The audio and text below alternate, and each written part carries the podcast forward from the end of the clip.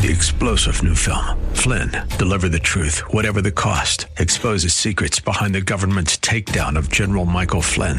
Flynn knew what the intel world had been up to. He ordered the first audit of the use of contractors. This set off alarm bells. He told the truth. He was the most dangerous person for Donald Trump to hire. They had to get rid of Flynn. Flynn, deliver the truth, whatever the cost. Available now. Watch it today. Go to salemnow.com. Salemnow.com.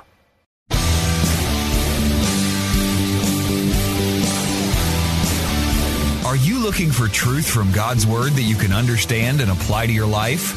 You'll find it today on Make It Clear with Dr. Stan Ponz. Listen now as Stan makes it clear.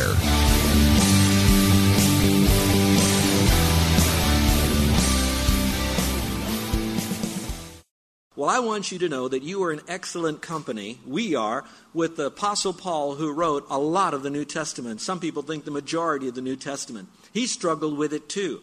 And as he's writing this wonderful, passionate, yet theological letter to a group of people called the Romans, these were Christians living in the city of Rome about 2,000 years ago, not the Romans of the Roman Catholic Church. These were believers before the Roman Catholic Church ever came into existence. He loved those people dearly, and he wanted to make sure that they were grounded in salvation, knowing for sure that they would go to heaven by faith alone in Jesus Christ, which happens to be the theme of the entire book of Romans that we've been studying faith alone in Jesus Christ. But you know, there's a lot more than just getting fire insurance. There's also getting an intimate relationship with the Lord and having those victories moment by moment, daily, over those things that come into our life, like temptations, where we yield to those and then we suffer the consequences in this life. And so he's really addressing those issues to those folks. So, really, the, the letter to the Romans can be divided up in about five different main categories. The first three chapters, he deals with sin, and he really hammered that. If you're new coming into our study, I encourage you to spend some time and just read carefully and prayerfully through chapters 1, 2, and 3 of Romans, and you will really feel the, the cesspool of sin and how bad it is and what God's dealing with in our lives when we sin. But he doesn't leave us in the cesspool because he gets into Romans chapter 4 and 5, and, the Rome, and uh, Paul reminds the Romans that through faith alone and not by works, they can have eternal life. And he continues to drill through that. So, those of you that are maybe questioning, what is the way to go to heaven? What do I do to go to heaven if it's not by works? Again, I encourage you to go through Romans chapter 4 and 5. So, he moves from sin to salvation. Now, he answers the issues that we began with here a moment ago. And that would be the struggles that we have once we have trusted Christ as Savior. So we could go to a couple of extremes over this, and chapter 6 begins with one of those extremes, and I'll address that in just a moment. But going back to those mountain peaks, he starts out with the sin issue, the salvation issue. And then because this issue is so, I don't want to say complicated, but there's a lot involved in it. So it's not one of those we get three points in a poem and something like that. We've got to drill deep because this truth will really help you better understand that salvation is by faith alone, but also we have to live the Christian life in a way that would be pleasing unto the Lord, not by the law. So in chapters 6, 7, and 8, he really opens up the third mountain peak. And here's a big word, we probably only use it sometimes in a church setting, and it's the word sanctification. I'll explain that in just a moment. But basically, it means to be set apart for a purpose, being pure and holy, to honor the Lord by what we do. And we know that our sanctification is divided into two parts one is positional and the other is practical, and I'll talk about that. But he moves away from that area, and now he wants to talk in chapters 9, 10, and 11, and he speaks on, and this is beautiful, the sovereignty of God, reminding him that salvation is of the Lord, everything is of the Lord, that he is large and in charge, and he again takes a number of chapters letting us know how sovereign he is and why his sovereignty so much impacts our life. Frankly, those of you who have known Christians who have gone through the most tremendous amount of affliction in their life, but they sense this inner joy that they have, and they still have a, an attitude of others around them. I believe it's because they have a healthy biblical understanding of not only salvation by faith alone, which gives them the Spirit of God inside of them, a better understanding of Scripture, but also an accurate understanding of the sovereignty of God. So it goes from sin, salvation, sanctification, to the sovereignty of God. But all of that is important because it teaches us a lot about how we live our lives, being honest and decent and all of that. But then he ends it by talking about something that's equally important, but in the proper progression, and that would be service. Because once we're saved, we're not to sit, soak, sour as a believer, saved from sin, saved from death, saved from hell, all right, saved from Satan, but we are now saved for a purpose. And so, with that, he now, in the last part of the book, he talks about how we're to serve the Lord, generally based upon our particular spiritual gifts. And we'll be talking about that, and then how that branches out, and how we reach out and touch others' lives. So, I hope that you'll be with us for the entire study. And let me remind you again the Word of God is like almost a recipe book. It's a recipe that God gives to us and how we can have the most exciting, victorious life ever as a believer in Christ. But it's like a recipe book, too, that if you use the recipe book, but you leave out a recipe because you didn't turn the page and you didn't take that recipe to put into it, then it'll be a little skewed. And I don't want that to be. I want us to make sure we apply all of the Word of God, so encourage you to get through all of that the best you can. Now, with that as our background, let's go back to what I said a moment ago. A moment ago, I told you about the word salvation and sanctification. To do that, I want to give you a timeline. So if you don't mind, open up your notes and you're going to see a couple of uh, points that are already printed in there for you. But for those that have missed this in our time before, let me review with you just a moment. There are three timelines. It would be past, present, and future. I'm going to make it that simple because God does. He uses three words in Scripture that often refers to the timeline of those three points past, present, and future. But each one of those words also relate to the issue of sin in our life as well. So let's go over those for just a moment, and you'll see that in front of you. The first is what we call, if you don't mind, very simple here. It's what we've done in the past. And so we look at that and we call that justification. That's something that's happened in our past. We've been justified, been declared righteous. And so we are now completely justified by God, who makes us justified when we place our faith in Christ. What that means is that we have been delivered from, watch this, the penalty of sin. So, for new again, the penalty of sin means that we were born with a sin nature, so we're underneath the penalty because we sin. Watch this, we will now die. Die is physical death as a result of sin, way back to the garden, but also spiritual death, eternal death, because now we're separated from God, because what separates us from God is sin. All right? And so when we trust Christ as Savior, what God does, He now declares you righteous. That's a one time act. It happens immediately. It's done and over with. It's done the moment you trusted Christ as your Savior. So for just a moment, let me ask you how many of you are positive that if you were to die today, you'd go to heaven because you placed your faith alone in Jesus Christ? Would you raise your hand? Okay then in your case, you can say, In my past, I have been justified. Now, you don't need to be justified again. You are justified once and for all. That's a one time declaration by God. You are justified. Again, that would be chapters 4 and 5 as it opens it up there. Now, the second is the term sanctification. We talked about that a moment ago. Sanctification is something that happens in the present. And in a sense, as long as we're on planet Earth and we're still alive, we're going to refer to that as the present. We're going to look to the future when we die, and I'll talk about that in a moment. So the present for us is from the time we trusted Christ as Savior until the time we die. We are living in this present state of being sanctified. Now, again, two truths. One truth is positionally, I am already declared righteous and I'm made perfect. I am already fully, completely sanctified by God. He sees me already perfect.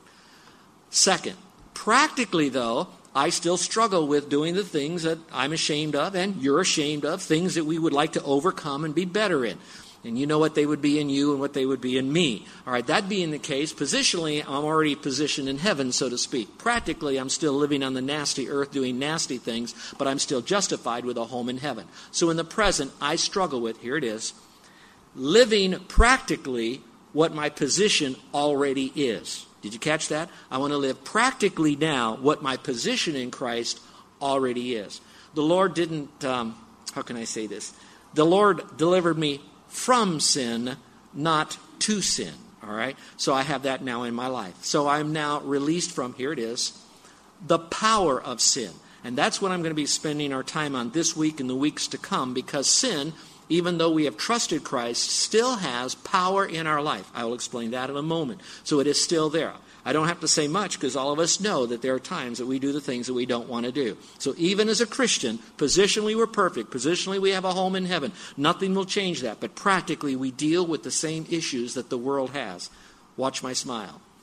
But we have the power of Christ in us that is more powerful than Satan and sin. Now, that's in the present. Now, as I go to the future, the future is from the time we die, that's future. That's the word glorification. In the past, justification. In the present, sanctification. And that's a process we're going through. In the future, it's glorification. Now, what happens? Watch again. Justification. I'm saved from the penalty of sin. No longer will I be separated from God for eternity. That's death. That's the penalty for sin. In the present, I am now being set free from the power of sin. It doesn't mean I'll be sinless, but it does mean that I now have the power to sin less. All right? In the future, now that deals with sin because when I'm glorified, I will be with the Lord in heaven, and we know that no sin can enter into heaven. Revelation 21 27. So I'm delivered from the penalty of sin. I'm being delivered now from the power of sin, and I will be delivered from the presence of sin in the future. Now, some of you felt like you came to church to learn how to be happy and get along with your neighbor who's got a barking dog. I get all of that. But I really want you to know the reason we come to church is to really understand God in all of His entity to show you how great and wonderful our God is and how to live this life before Him. Now, with that in mind, I'd like you to understand that in order to get the truths that we're talking about, you're going to find that in Scripture, often, in many places, not just one, it builds upon an understanding of Scripture in the following way. First of all, the information is given to us because we can't act on information unless we believe information to be true. And we can't believe it to be true until we know that information.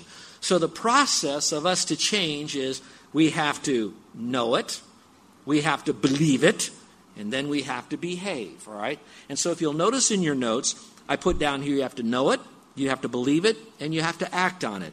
Today we're going to talk about all three, the first more quickly, and we'll park on the last at the end. Also, in your notes, you're going to find that there are three biblical words that you'll find if you have a good literal translation of Scripture. And you're going to find the words know, consider, and present. Those three words still fit the same train of thinking. In order for us to grow in the Lord, we have to know the information, and so we get the knowing part. Once we do, we have to consider it, and the word consider means to believe it to be true. But then we move to the third level, which is we have to present ourselves. And I'll talk about that more today than other times. So again, it's the knowing, it's the considering, and then it's the presenting. It's the knowing, the believing, and the acting. And so if you have those three, you're going to see how that it will help you through knowledge and then knowing what to believe to be true, then what you do based on it, to move forward in the most accurate way. Now let's pause and come up for air in just a moment. There are a lot of times you can get a lot of stuff thrown at you of what you should do and how you should do it and all of that kind of stuff pretty soon we could live our life just following principles but not understand why those principles were given or what is the meat behind those principles. And for some of you that are very, very new in the faith and you're coming to a church like ours, the material is in depth and um, it's uh, deep. I guess it's the same thing, but um, I, I spend more time rather than going through it with a lick and a promise. That's my style, that's the way God has wired me. With that, though, I've passionately tried to be committed to another core value, which is to make it clear. And there's always the tension between do I make it clear by dumbing it down, or do I take something that is challenging and deep and try to still make sense out of it? So I've chosen not to dummy it down. I've chosen to work hard to articulate this in little bullet points and principles and, and, and statements and truths so you can grab it. I've chosen to repeat myself at times I've chosen to carry in my heart those of you that are on the outside of the faith that are really struggling with understanding this. And so you might be coming for the food. You might be coming for the wonderful fellowship. You certainly may be coming for the music. But you're sticking around for the message. Then there are those of you that are really baby Christians and just growing. I can identify with you. I did not grow up as a brand new Christian in a, in a home. I, I was older, and all of this was so new. I, did, I thought the Bible was in alphabetical order. And I, did, I couldn't find stuff in the Bible. But you know how I learned? By constantly sitting under this. I remember what one person once said to me, a Bible teacher I had many years ago. He was led to the Lord by Billy Sunday. That's how old this guy was. He said, Stan, the more mud you sling against the wall, the more that's going to stick. And you know what that meant? That meant, Stan, the more I push myself to stay under this, I may get a little bit, but I may not get all of it, but the little bit that I get, it's going to stick. And when I come back again, a little bit more is going to stick, and a little bit more is going to stick. And then hopefully, over time, a lot of it's going to stick. And we will really have the doctrine and the theology accurately to understand Jesus Christ in his full blown way of who he is. And that's why we spend a little bit more time. And I hope you appreciate that and stay with us because this is a great ride of us learning this. All right. With that in mind, I divided Romans into two sections because I think it can easily divide into that. I don't want to get too much into the Greek. The first part of the Greek is more of a you got to understand this stuff, and then the other part of the chapter talks a little bit more about what you need to do, what you have to do. So the first part of it I call the great details of the Christian life, three of them. I don't want to imply that these are the only three great details, but they are three that are important in this section of Scripture. And personally, I believe they're foundational enough that once you have these, the others will start sticking and growing on you as you begin to learn them as far as the Christian life is concerned. So let's briefly go through those again. These are what we refer to as positional truths, all right? They happen the moment you trust Christ. They will never change. They are with you forever and they're true. These are truths, positional truths. Number one, when I became a believer, I was placed in Christ. When I trusted Christ as my Savior, I was placed into Christ. Some of you might remember uh, a week or so ago, I used an illustration about a piece of paper, and I said, This is you and me. When I place my faith in Jesus Christ, letting my Bible represent Christ, I place my faith in Christ. That means that I am now fully in Christ. That truth is found over a hundred times in the New Testament so that we would understand that by placing our faith in Christ, God doesn't see my righteousness, He sees His Son's righteousness, which is Christ, which is perfect. And that righteousness, not mine, no matter how much better I become, will ever get me to heaven. It's His righteousness that does it. So I am now in Christ. That becomes a positional truth. That will never change. He will never lose me, cast me out. Nothing can ever take me out of His hand, His personhood, or Him. I am in Christ. Truth number one. And the verses are found in verses 3 through 5. The second positional truth is when Christ died, my old sinful self was crucified with him. Now, your old sinful self. I was born with an old sinful self. Some people would like to refer to it as a nature. It could also be that part of you that has that full blown propensity to sin. right? your old sinful self. When I trusted Christ, I was in Christ. And when Christ died, my old sinful self was crucified with him. Put a star by that. While you may not understand all of that right now, I'm spending the weeks ahead in chapter 6, 7, and 8 to help you continue to learn what that means to be crucified with him. Going back to the illustration, the paper in the Bible, for those of you that are listening and can't see this, the Bible, Christ, the paper, us. When Christ died, when I place my faith in him today, I am now in Christ, meaning that I died with Christ, I was buried with Christ, and I rose with Christ, all right? Meaning that I am now fully in Christ, and by what he has done, being in him, I too have died. And that means now, watch this, the penalty for sin has now been paid for. That means no longer will I be eternally separated from God. It does mean I will still physically die. Are you tracking with me so far? If you are, say, uh huh. Okay, most of you are. Now let me divide you up into two capacities, two, two parts, if I could. I'm not trying to get too heavy with you. But you have what is known as the material part of you, and you have what is known as the immaterial part of you. The material part of you is made up of your brain, it's made up of your body, it's made up of all those members. It's you. That's the, the, all of you on the outside. The touch, the physical part of you. The immaterial part of you will be your soul and your spirit. Now, some of you are questioning this is Stan, our pastor, a trichotomist or a dichotomist? Does he believe in body, soul, and spirit? Yes, I do. Do you believe in a dichotomy? I do, in the sense that we have the material and the immaterial. In this passage, he's talking about that our soul and spirit attached to our body. When we were unsaved, didn't trust Christ, we're separated from God under the penalty of sin. We're already going to die physically. At the same time, we're going to die spiritually and eternally. We taught you that already in earlier messages. So that all happens. When you trust Christ by placing your faith in Him, you died with Him. Watch that. But at the same time, when He rose again, He rose again never to die again. So your soul and spirit will never die again because you've been crucified with Christ. Your body is still attached to that old sinful part of you, the old sinful self, and inside that body is your mind.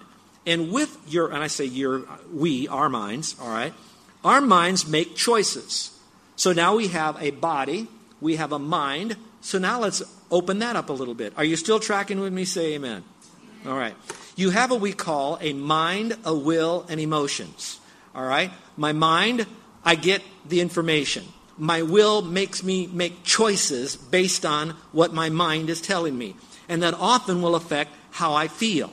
So a lot of times, what I know will be how I think and behave based on my feelings. I'm saying that for a reason. When I am now in Christ, I believe in Jesus Christ, my soul and spirit will always have eternal life. I'll never change.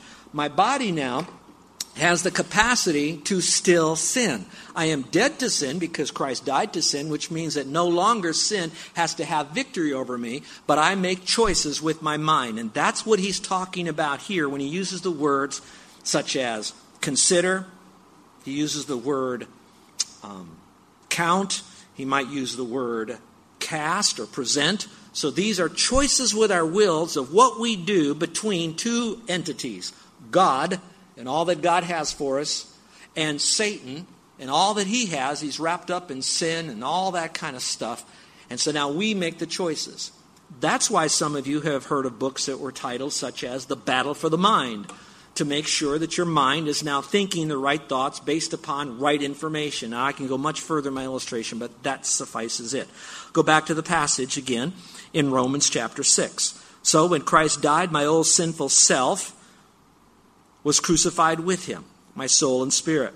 My body is still around, so I do not have to continue sinning. Number three, Christ's resurrection has guaranteed my ultimate victory. So, back up here again. I believed in Christ, died with Christ, I rose with Christ. Now, this gets really cool. When Christ rose again from the dead, he never had to die again and said he, watch this, here's the phrase, he died once for all. The second part of the verse says, and now he lives, and that's a continuous action, unto God the Father. So he died once and he continues living. When we trusted Christ, we died in Christ one time when we placed our faith alone in him. But since we have, we now live the resurrected life. And while we could talk about resurrection in heaven and all of that, I believe it's talking more in that context that I live alive now for the Lord. Now, some of you are saying, well, I know you're alive, but you're not perfect. You're right but I live a new life. And that's the phrase in there. I'm living a new life because Christ is alive forevermore. So, you who are Christians, you have now within you a God given capacity that you don't just have fire insurance, but you have everlasting, today on earth, living power so that when you sin, you can have victory over that sin and continue to grow in grace so you don't groan in disgrace. And that's this passage. We call those positional truths. Now, again, I want to talk about the three deeds of the Christian life. So, if you will, now again, open up your Bibles. This will be new material. What I just gave you is a lot of uh, maybe a review for some of you. We're going to call these practical actions or practical truths. Practical meaning that based on the position we have in Christ, these are the things that we need to do. I've reduced it. I hope I have not oversimplified it, but I tried to do it for your memory and my memory. Is to give you three words. They all begin with the letter C, all right? And they're all found in the context here. The first would be the word consider. So let's look, if you will, in verse 11. And that's where we're going to pick it up. We're only going to go through verse 14 and we'll be out of here. All right, verse 11 says, Even so consider yourselves to be dead to sin, but alive to God in Christ Jesus. So let's pick that verse apart a little bit. You see the phrase where it says, Even so. When you see that word, even so, here's what's really going on in the context. All right?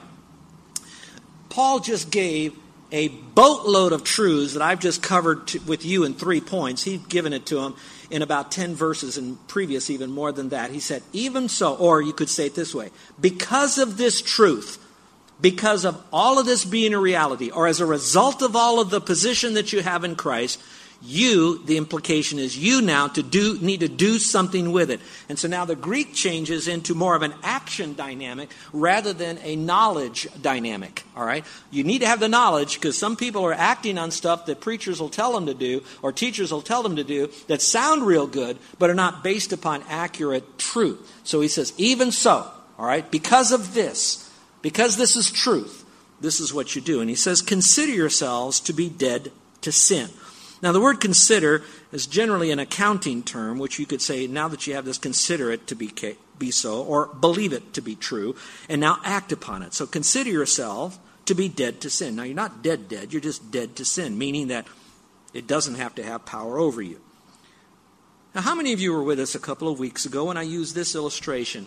I heard a lot of feedback from you that it really helped you understand this, so let me give it back to those that are new today.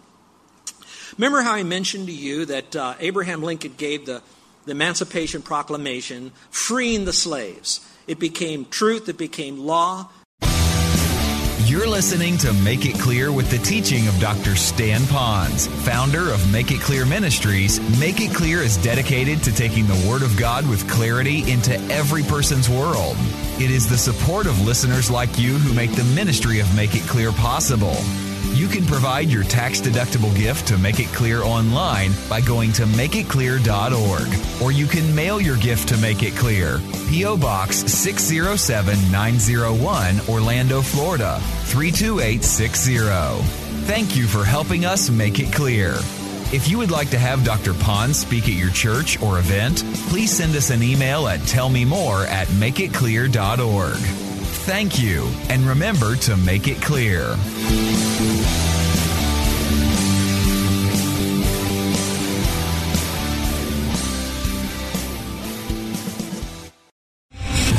Star general Michael J. Flynn, head of the Pentagon Intelligence Agency, knew all the government's dirty secrets. He was one of the most respected generals in the military. Flynn knew what the intel world had been up to, he understood its funding. He ordered the first audit of the use of contractors. This set off alarm bells. The explosive new documentary, Flynn, Deliver the Truth, Whatever the Cost, uncovers the facts behind this scandal. Flynn told the truth. He was the most dangerous person for Donald Trump to hire. I find out the worst enemy that I'm going to face in my life is right here in America. They took my assessment and they wanted me to change it. And I was like, I'm not changing it. They had to get rid of Flynn with in depth interviews, archival footage, and never before seen personal records of the man behind the headlines. I just felt like I was drowning. Flynn, deliver the truth, whatever the cost. Available now. Watch it today. Go to salemnow.com. Salemnow.com.